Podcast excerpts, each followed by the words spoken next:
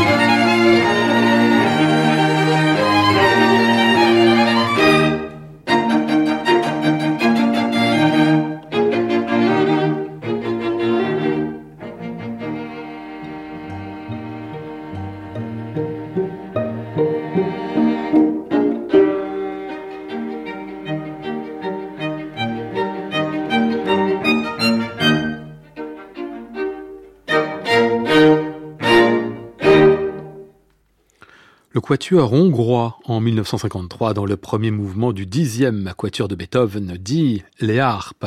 Il y avait déjà eu un quatuor hongrois dans les années 1910 qui avait été créé à l'instigation de Béla Bartok et de Zoltán Kodály, ce qui explique que lorsque des jeunes musiciens se retrouvent en 1936 pour revivifier, refaire une autre formation, eh bien ils font de Bartok l'un de leurs centres, mais pas un centre unique et pas exclusif. L'autre pied de cette formation, nouveau quatuor hongrois, eh bien c'est Beethoven, que les musiciens approfondissent dans les années 40. Ils sont alors coincés par la guerre aux Pays-Bas, ils subissent de vraies privations et une sorte de confinement forcé qui leur permet, une sorte de bénéfice secondaire, d'étudier intensivement cette musique. La guerre passée, ils se retrouvent à Paris et enregistrent pour Pathé Marconi une intégrale de ces quatuors, la troisième historiquement à avoir été réalisée, et qui longtemps constituera un modèle pour les mélomanes comme pour les musiciens. Donc la prise de son a un peu vieilli, certes, mais vu l'influence de la chose, c'est de l'historique.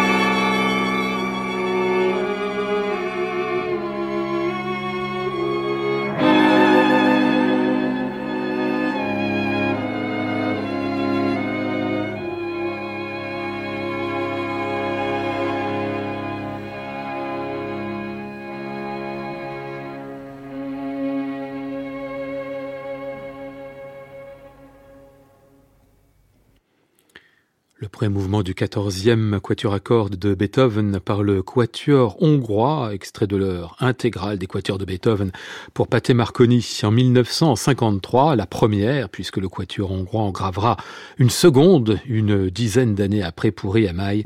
C'est aujourd'hui notre disque de légende, retrouvé et podcasté sur le site de France Musique et sur l'application Radio France.